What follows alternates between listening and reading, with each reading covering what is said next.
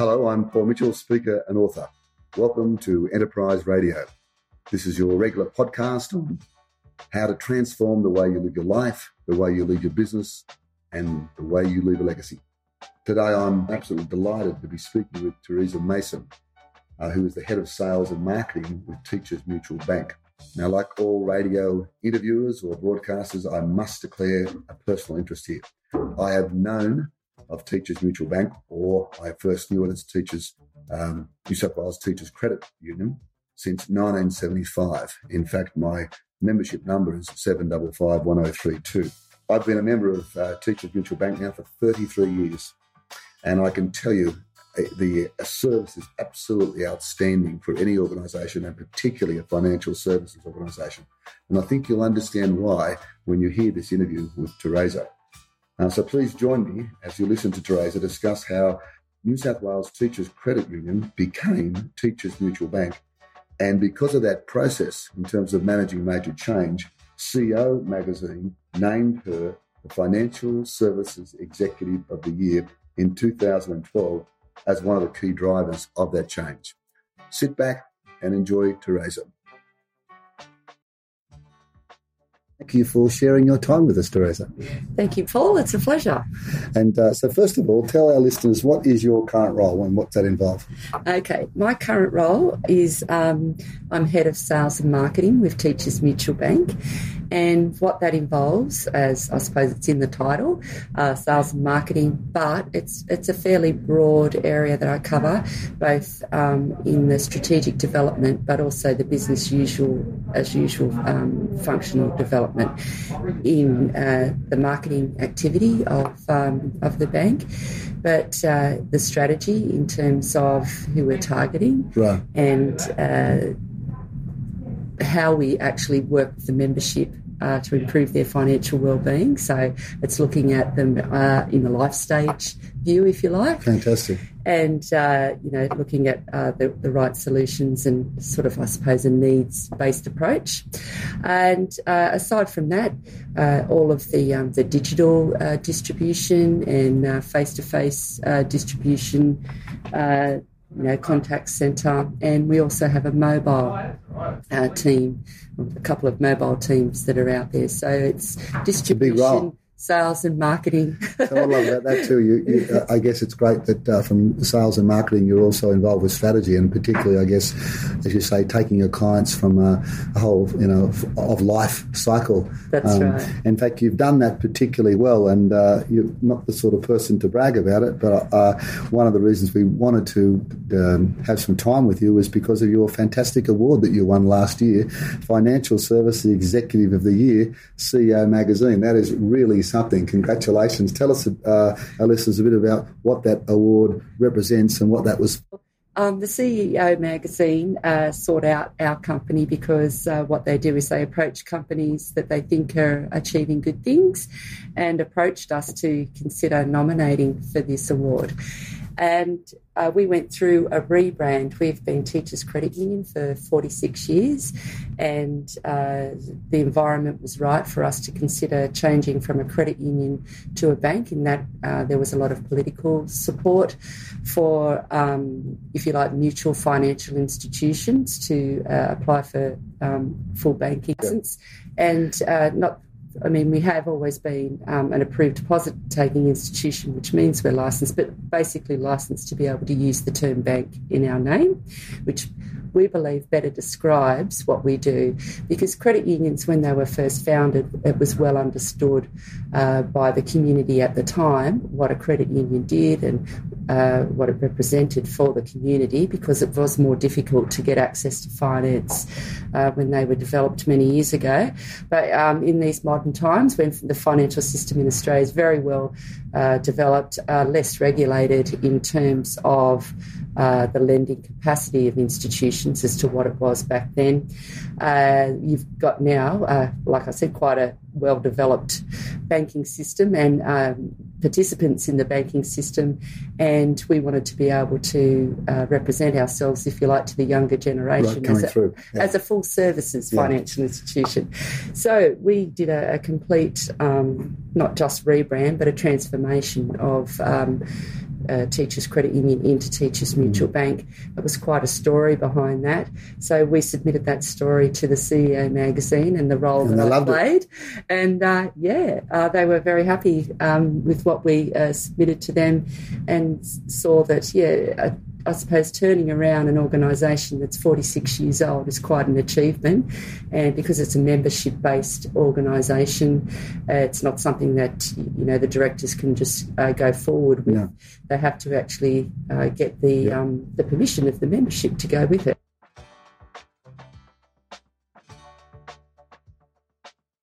Making a change that big, there's a lot of stakeholders involved. You've obviously got compliance and government, you've got banking regulations, you've got the members themselves, the teachers and the staff and so forth. So we'll talk about particularly the leadership involved there. But I've got to say to my listeners up front, I am a proud member. I must declare my hand here. I'm a proud member of TMB, Teachers Mutual Bank. I have been since 1975. My number is 7551032, and these guys really know how to service their members. And I think it's interesting right from the start, never called them customers like any sort of credit union. You called them members, which is just fantastic. But tell us a little bit about some of the leadership that was required there, with some of those stakeholders. What was the leadership that you did to actually get that across the line? Because I would think initially not everybody would have said, yes, let's be a bank. That's right. I mean, unfortunately for a lot of Australians, they think of bank as a four-letter word. And but we think, we're very proud of the Australian banking system, so we believe that we had a very positive proposition to propose to our membership. So there was, a fairly intensive stakeholder analysis that we had to undertake to identify what would be people's concerns with a change, especially the membership that have been with the bank for nearly 46 years, and to also look at the other community stakeholders that we've worked with and represented over the many years to get their thoughts and understanding on what it was we were proposing. So stakeholder analysis and understanding what would resonate with each of those in the proposition that we put forward. So let's just hold it there. I guess because there's always some great lessons in one. I guess a lot of change, we rush into it. Here, you've not just thought about who the stakeholders are, you've done an analysis, and I love the word resonate. What's going to resonate with them? What's going to vibrate with them? So you took the time to really understand what would float their boat or make their DNA dance, as we say. That's right. What are some other things that you did in terms of working with stakeholders? We held some focus groups because we were changing, if you like, the look and feel of the brand, and we wanted to propose, I suppose, a very fresh and different look and really get to the nexus of what it was about our brand that members would value. Right. And how we could actually portray that. So we worked with an external agency and...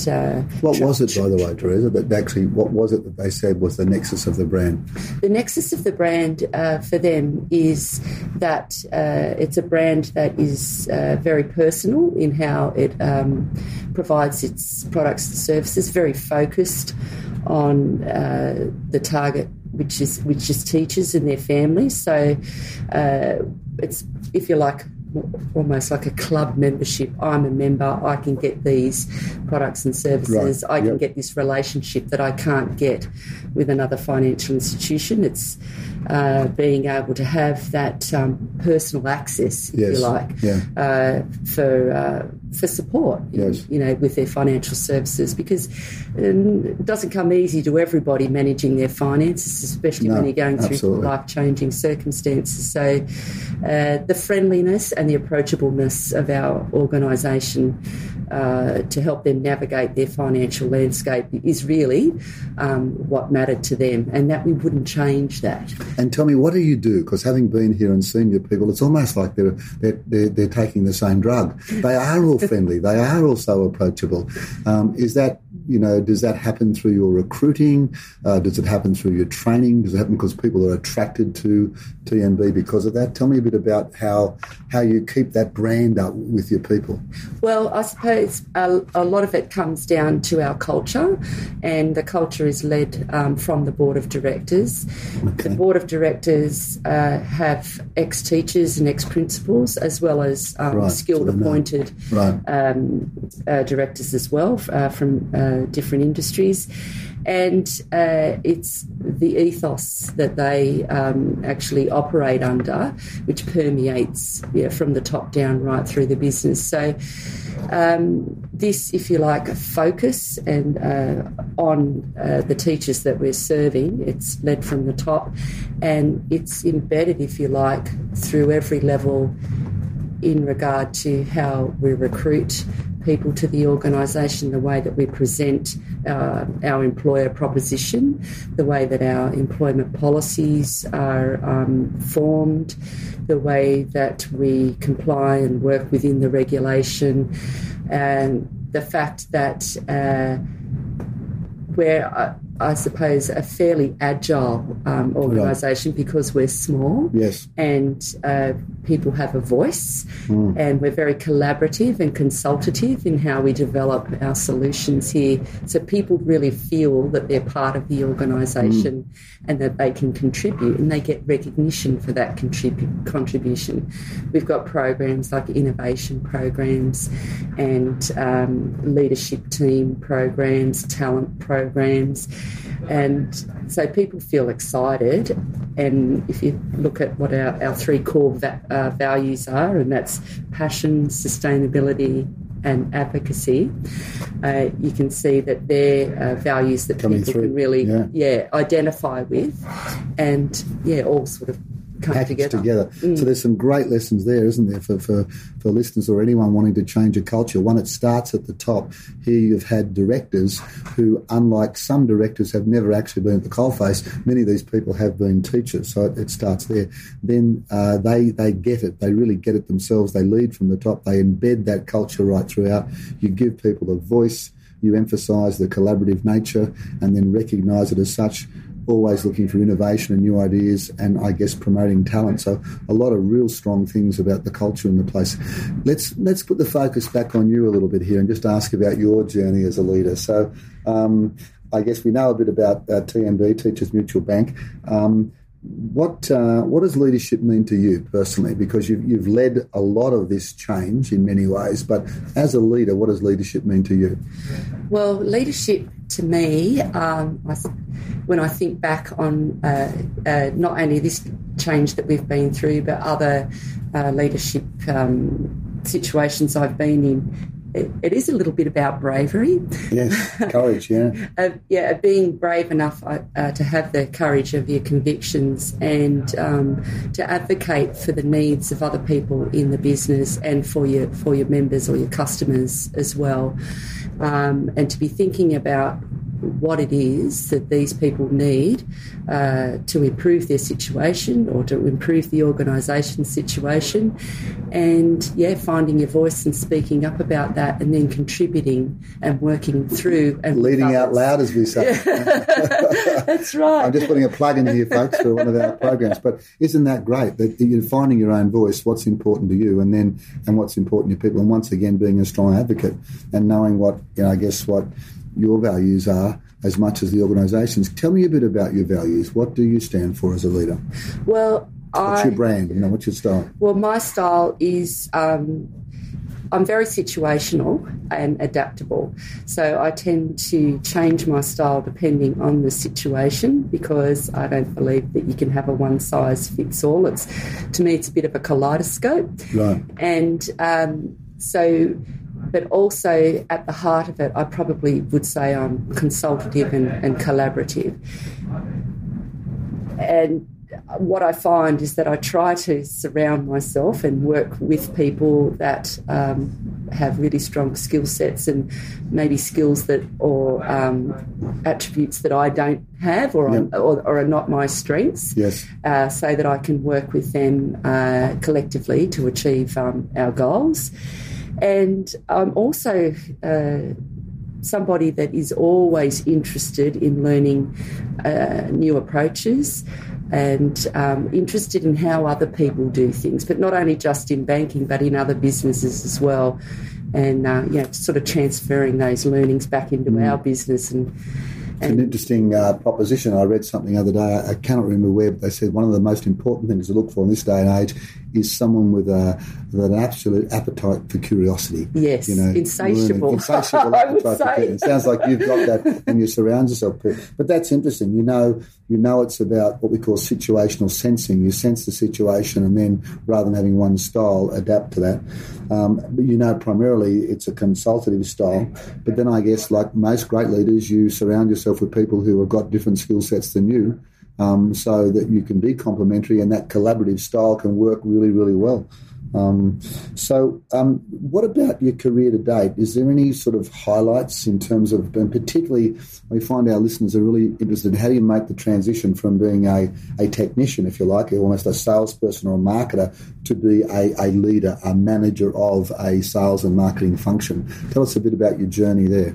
Well, really, I suppose it comes down to being an advocate of change, and when you're working within a team at the technical level, if you like, you can see opportunity for things to be done differently or to be done better, and you're all busy doing your business as usual day-to-day work, but somebody needs to sort of step out there and help move things forward. And so when you're working within a team and you're working for common good, I was always sort of looking for an opportunity where I could help to do things better, and making that transition is getting the support of the people that you're working with to see that, yes, you're somebody that could really help take this forward, and also not only just be concerned with the area that you're working in, but the bigger picture as well, somebody that could sort of see the bigger picture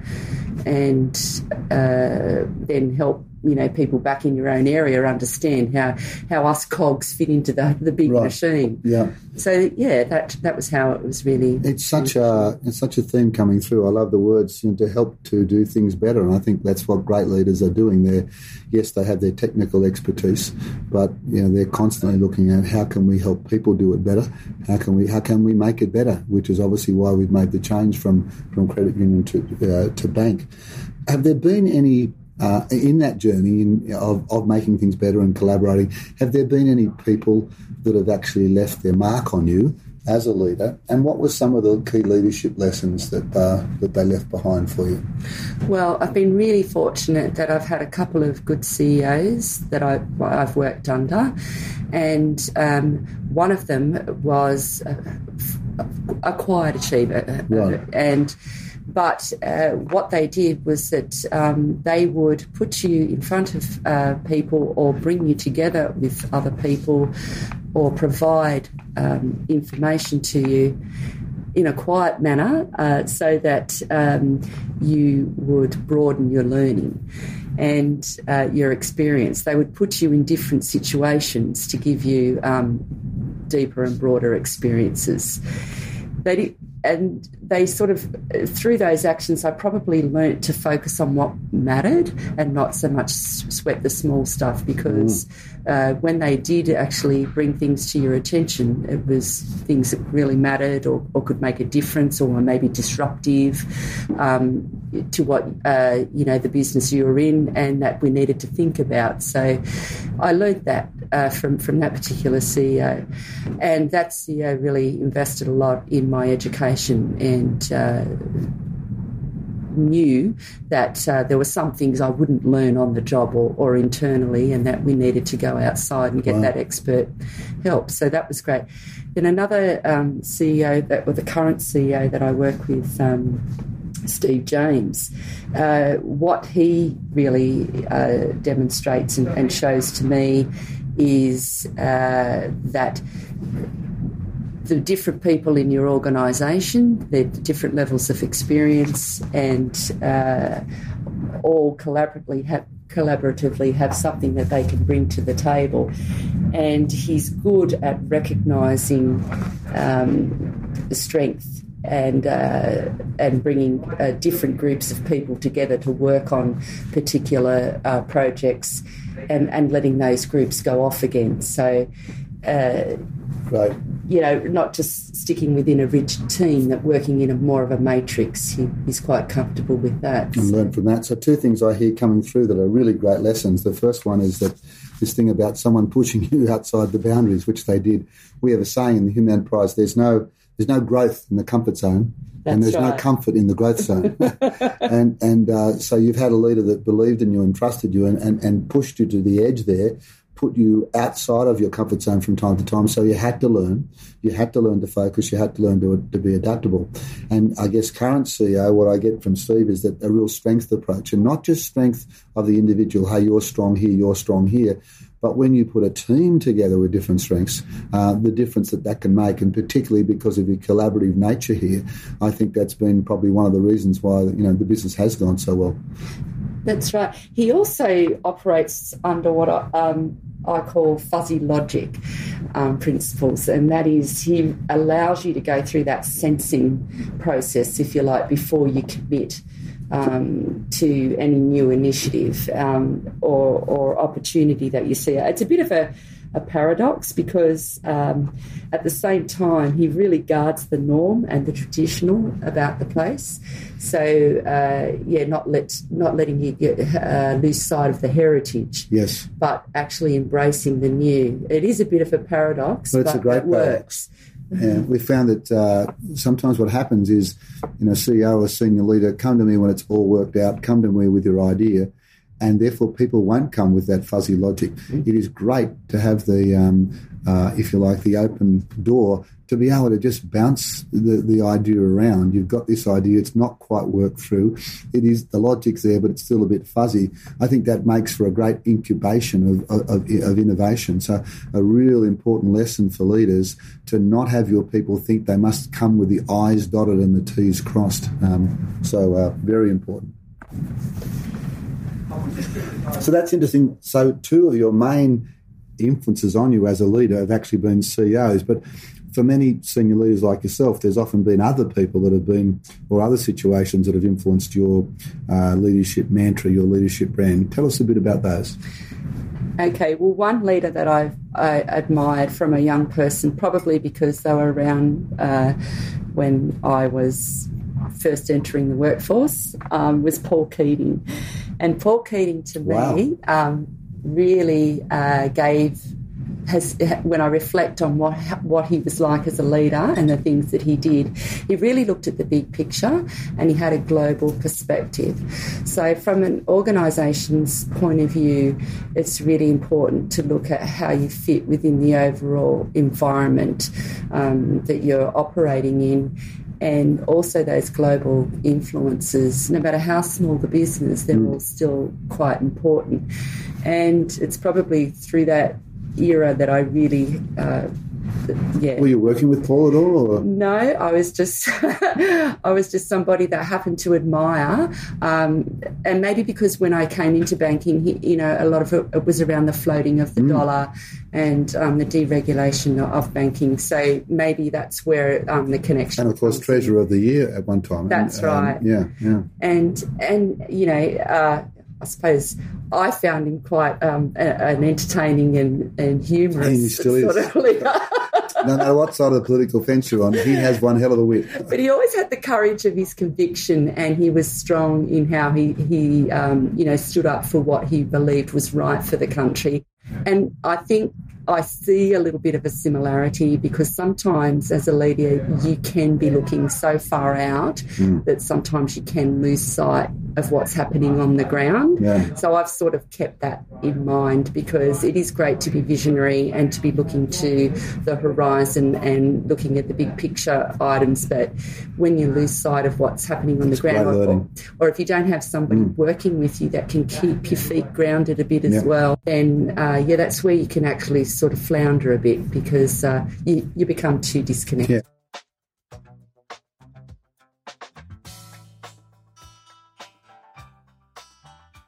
We mentioned to our leaders that it's not, I mean, sometimes the term leader versus manager is used, which I don't think helps. I think it's all leadership, but some of it's transformational, some of it's new, some of it's new horizon, like going from a credit union to a bank, and you still need to do the dishes. That's you still right. need to tick the boxes. You still need to do the transactional stuff as well too. So that's another lesson too, that no matter how senior you get, you've got to look after your own backyard as well. And yet, what about on the personal side? Have there been any relatives or any people that have influenced you in some way as a leader? Well, your own parents always influence you. They're probably the biggest influence on your life. And my mother was very practical, taught me how to be quite organised in my thinking and have a plan, that type of thing, whereas Dad was quite adventurous and he taught me, I suppose, a bit about the bravery side of things, to get out there and have a go and try things and have that balance. Are you a mixture of your mum and dad? I believe so, very much so. And he was a wonderful. Well, he is a wonderful father in terms of encouraging you to always look on the. He's an optimist, to look on the bright side, whereas Mum kept your feet grounded. Yes. Well, they're both right. I mean, there's a guy called Martin Seligman who has written a lot on optimism. He shares two things. One, here's the good news or bad news. Pessimists are often right more than optimists. So we have to admit that the pessimists have it there. But guess what? Optimists are often more successful.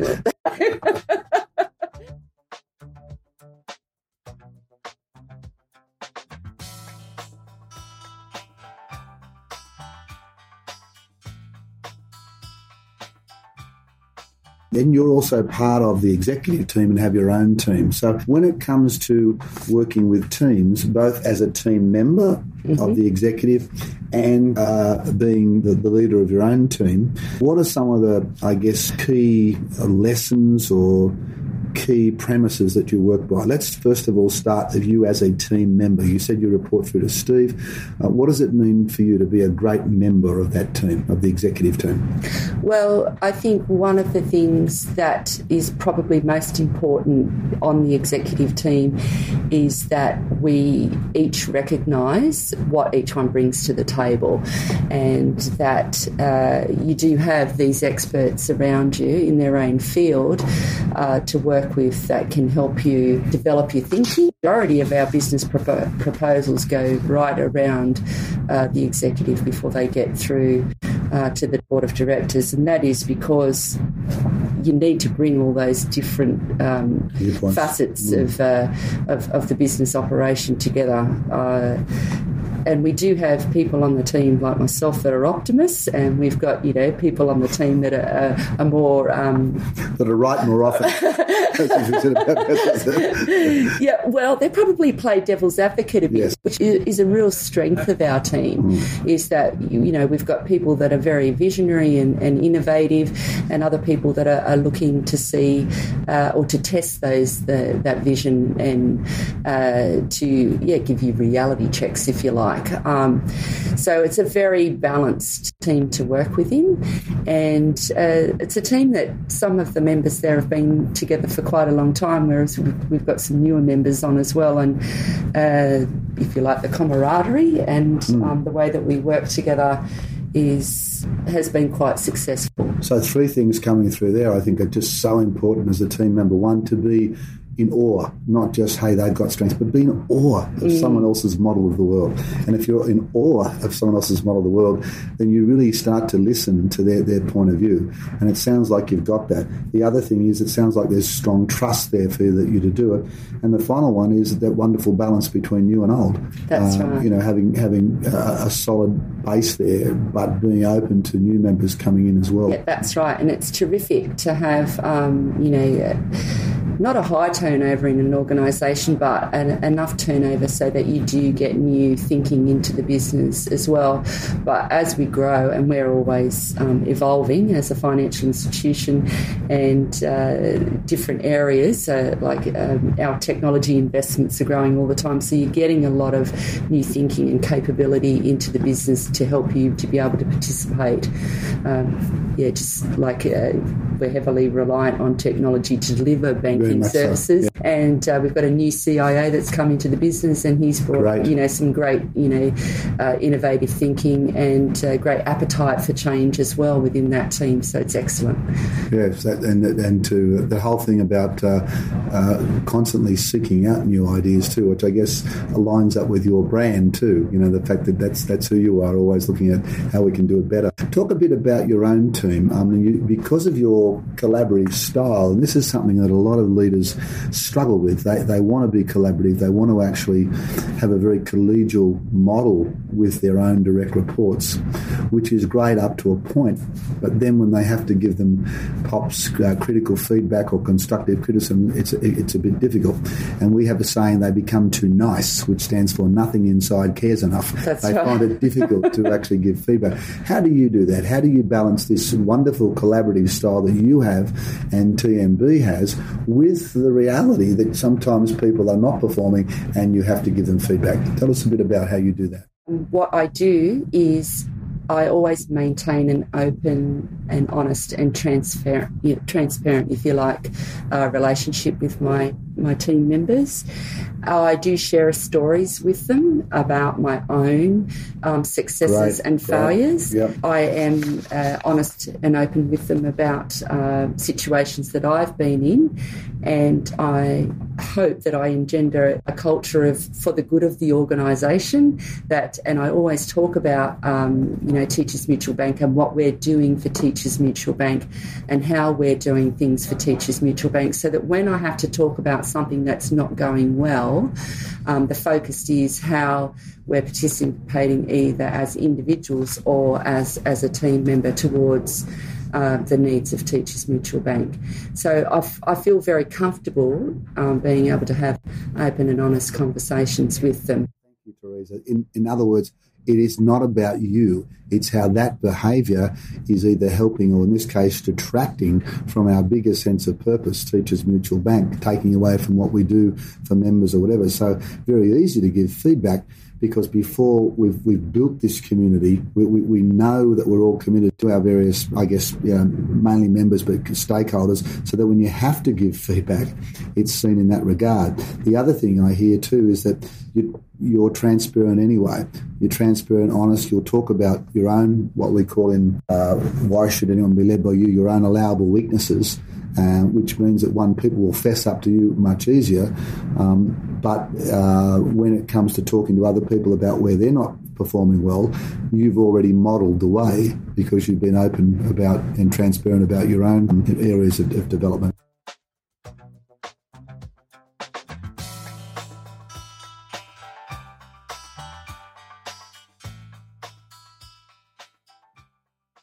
We have a culture of accepting failure. If something doesn't work or it didn't go well, then it is accepted that it was something that we tried to do and we learn from it. And as a learning organisation, this is very natural for us. Mm. Also, we're very proud, if you like, and put a lot of effort into developing our leadership within the organisation. So when we're looking at a situation or a decision that's been made or an approach to an initiative that I don't agree with or don't believe that it's gone well, it's easy to talk about it in the context of the development of that person and how their team is developing with them as a leader, and taking the decisions back, if you like, to what are we learning from this situation. Yeah. And generally people are quite committed to Teachers Mutual Bank when they work with us. And so a culture of commitment and willingness to perform well, it's evident in all parts of the business. We also do have a formal approach to performance assessment. Yeah. We've all got key performance indicators that we know and understand and review on a regular basis, so that we're all comfortable talking about what we're achieving and why we're not achieving something and how we can do it. Mm. So, if you like, because performance is considered to be or performance monitoring is considered to be essential to the health of the organisation as a whole, it's a natural conversation to have. I love it. Once again, it comes down to the three things. You don't just talk about the performance. It seems to me that's the content. You always put it in a context. The context of the larger thing we're doing here at Teachers Mutual Bank, the context of the development of that person and where they are on their own leadership journey or technical journey, and the context of how can we all learn from this. So I guess, therefore, the feedback is probably a lot easier to give and a lot easier to receive as such. That's right.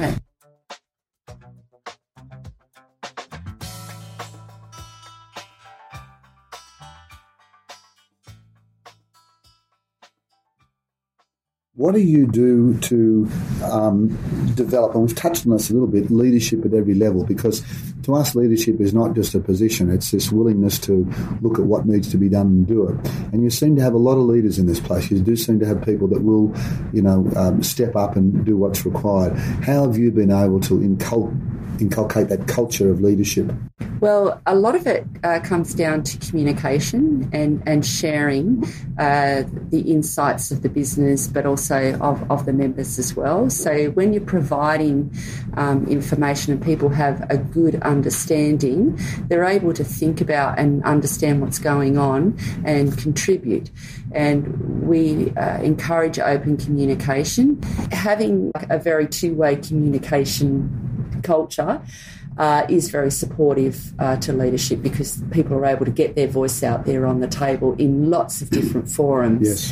Yes. The other thing that we do is we do have like a talent program, but also a leadership program as well. And we have, if you like, support for female leadership or women in leadership. And that is because quite often a lot of women are not as confident speaking out at a table as some of their, male counterparts. So there are some programs out there that we do send specifically for our female leaders off to, and that works well for us. We also invest a lot in training and development, and I think there's over 22% of our staff at any one time that are doing formal tertiary study. Amazing, and this is encouraged, because the smarter we are collectively, the smarter we are as a business. So we also have a mentoring program, and I'm really proud that I've been chosen as a mentor this year. And it's really terrific, because I get to sort of learn from the person I'm mentoring, as well as being able to share some of my experiences, and just for them to have somebody to bounce their ideas off, or to, talk through some of the challenges that they're having on the job in a confidential environment. It really works well for both of us. So it's a great program. A lot of things there. So the way you really embed leadership at every level is making sure, as you mentioned before, that people have a voice, that there's a lot of two-way communication. You've got programs particularly for some of the female leaders, because often they don't have as much voice at times. And this whole emphasis that on everyone learning, because the smarter you are individually, the smarter you are collectively, plus mentor programs. So you've got a lot going to actually really get people to continually look at stepping up. With doing all of that, how do you maintain a healthy work-life balance? Because it sounds like you're pretty busy, you're called on a lot because of the your seniority in the business. There's a lot to do, and there's always more to do than there is time. So how do you keep yourself in balance, in check, a work-life balance? Well, I have a very supportive family and workplace, so I'm very fortunate in that regard. Supportive family in terms of understanding of what your position and your role involves. So being relaxed about, sometimes you have to contribute quite a lot of time and be away. So that's always good to have that support. But also my workplace, reasonably flexible, professional development, even to my family for special reasons. The workplace is very, very supportive of that. Also, for my own personal health, and this was, like I said, that first CEO, John Prescott, he sent me off to an executive development program when I was first appointed a manager back in the 90s. And one of the things they taught you there was executive health. Right. And that, you know, you had to keep things in balance. So, you know, to keep yourself physically well and meant that you would also have a domino effect from that, and you would be mentally well as well. And you need that mental strength to be able to cope with, you know, the long days and, yes, and the pressure, yep, sometimes that you're under in your role. So, yeah, I try to take my holidays and eat healthy and, you know, do some exercise every week. Yes.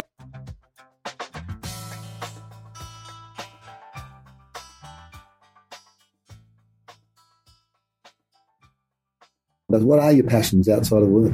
Well, I would love to do more volunteer work, but at the moment, my commute, I live up on the Central Coast, so I spend, right, a fair amount of time commuting. So that during the week is I don't get a lot of opportunity for that. But other than that, well, my passion is learning. I love to read. I, wow, love to network and go out and meet people in different situations and learn from other people. Very outdoorsy. My husband and myself, we like to do a lot of swimming and bushwalking and going. What do they call them? Road trips. We love road trips. So lovely change from all the mental exercise you have to do in this role, I guess. That's right. Being outdoors, yeah, in the fresh air. Yeah. Well, that's excellent. And is there any time you get what I call the dark night of the soul? Is there any times where you go home and you think, oh, my God, this is just getting all a bit too much? Or, you know, I think all execs have them from time to time. How do you bounce back? How do you actually you make sure that you are resilient enough for yourself and your team and the members? Well, it's helpful when you've got a very supportive partner and it's somebody that, you can talk through, and they're under similar pressures as yourself. So it's helpful to have somebody to talk to. I think that's important. So I believe that, you know, having people that you can confide in and talk in, let your steam off, if you like, yes, yeah, is important. The other thing is not to be too hard on yourself. Right. When things don't go well, spend a bit of time reflecting on it and have a good perspective, because sometimes when you react to a situation and think it's not going so well, when you have a bit of perspective around it, you can see it for what it really is. Mm. And but with that resilience, I do think it is important that you try to be as healthy as you can, because that helps you keep it, if you like, a positive attitude. And, you know, when you're like that, your mood's better, so you're able to bounce a bit better. It makes such a difference, not just to you, but to your team and members. And you talked about, I love that, not to be too harsh on yourself, and to put it in a bigger perspective. I'm wondering, therefore, when we talk about resilience and bouncing back, what are some of your vulnerabilities? Are you aware of them as a leader? Where probably, I'm not saying you're not working on them, but everyone has their vulnerabilities, and the great leaders seem to be more aware of them and compensate in some way. If there are some allowable weaknesses or vulnerabilities you have as a leader, are you prepared to share some of those at all? Well, like I said, I think I suffer from the Keating too much vision effect. Sometimes I can be looking too far out, and that's why I like to work with people that keep me informed of what's happening on the ground as well. Right. And I work with a couple of what I call great connectors. They're people that connect well within the organisation and can just, if you like, keep you alerted to emerging trends or thoughts running through the business at temperature, if you like, because in my role, a lot of what my department actually works on and brings into the organisation has an impact not only on the members that have their financial arrangements with us, but also the people delivering and working with those members. And so if things that we're working on or implementing are not going well, I need to know about that rather than be, focused on the next thing on the horizon and not being cognizant of what's happening on the ground. This is a really fantastic leadership lesson, because one of the things we find what great leaders do is they're always doing pulse check. Now, what I'm hearing you say, you do that pulse check, but you know that you could be so far out there, you may not be getting the real pulse check. So you tap into the connectors, as you call them, in the business, which might be in other departments or other functions at different levels, and you ask them. You have this network of people that you can ask, how's it really going? What's really happening? So that gives you a much better pulse check on the total business, and I guess on some sales and marketing strategies. So, wow, how often would you do those pulse checks on as needed basis, or do you have some informal way of having cups of coffee every so often, or how do you go about that? Well, some of them I've cultivated so well that they'll come to me. They're my drop-ins. Okay. So now we've got a connectors and a subset called drop-ins. Drop-in connectors. Yeah, but and these are even some people that are outside of our immediate organisation as well, but work within our education community. So it's just meeting them and having a cup of coffee. Yeah. And also, just an email or a telephone conversation. Mm. Yeah. And even with our peers within the mutual industry, going along to seminars and conferences and making those connections. Mm. And I'm a member of LinkedIn, and I've cultivated my profile on there so that I can and pick the groups that I actually network in, so that I can be aware of what's happening out there.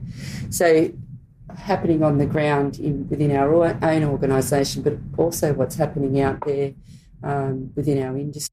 So you're always looking at the bigger picture. Again, what I get here is that you can't. Maybe you can manage from behind a desk. You certainly can't lead. That's right. And one of the things I'm hearing is that you're getting out there. You're doing a pulse check, not only with your people, pulse check with the industry, pulse check with education, pulse check with the banking industry. So you're constantly feeding that back into the business and seeing what needs to be done from there.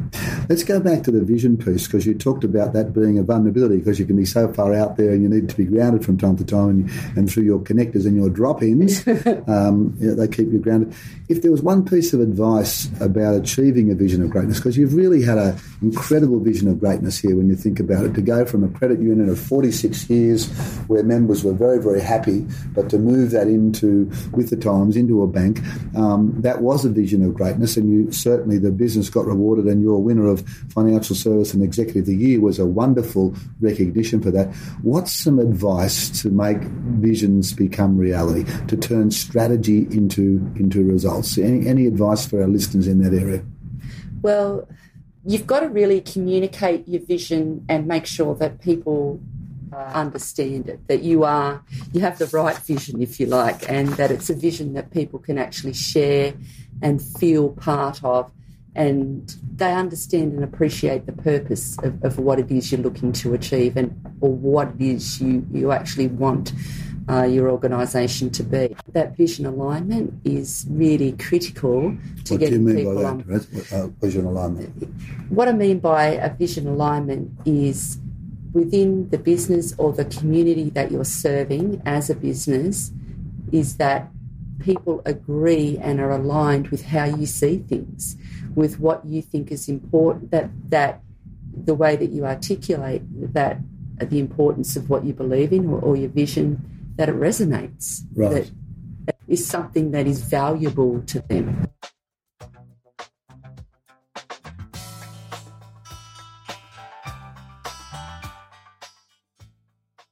With Teachers Mutual Bank, our vision is that we want to be the first choice bank for teachers and their families for all their financial needs.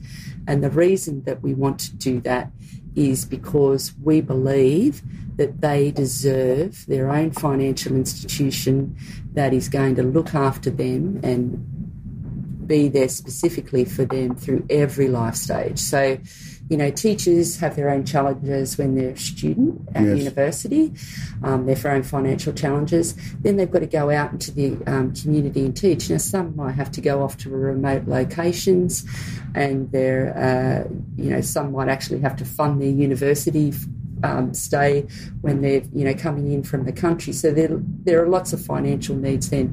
Then they go into a situation where, like other people, they're looking to establish themselves in a particular area. They need transport, but they might not have permanent work. And with teachers, it's not always a surety that when you finish university that you're going to get a permanent appointment, or you're going to get a convenient appointment. Yes. So being of unstable income sometimes presents its challenges when they're trying to establish their career in teaching, and that's where we step in. We know what it's like to transition from university into eventually a full-time permanent role, but it's not a given like it was back in, say, the 80s. It's much more difficult for them now. What I pick up continually, and I guess our listeners will get this too from the thread of this conversation, is virtually every question gets back to your members. I mean, just the way you're constantly thinking about members, what their needs are,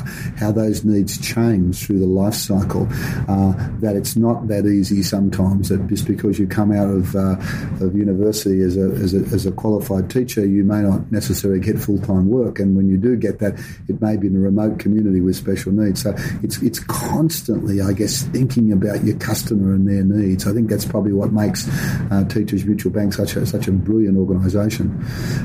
So that's a vision. If there's any other pearls of wisdom that you have as a leader, what would they be? If you had two or three key lessons you could teach young leaders coming through? I think I would say you've got to be adaptable. You have to use different styles for different situations.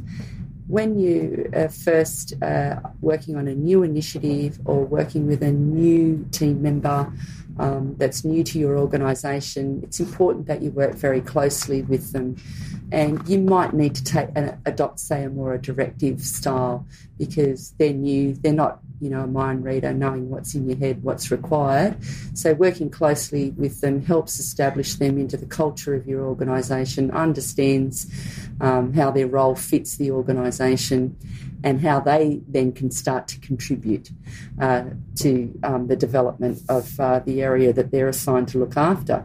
So, yeah, being adaptable, being open to two-way communication and understanding that you're not going to have all of the answers. There are a lot of people around you with a lot to contribute, and there are specialists, if you like, out there to go and seek specialist advice and insight, or people that you can bounce ideas off that don't necessarily have the constraints of thinking of your own department or business. You haven't got that group think going on. So, getting different perspectives, and that's where networking for most people doesn't come really easily, but it's really vital for you to be able to tease out your own thinking and get new perspectives on things, and just looking at how other businesses solve their problems.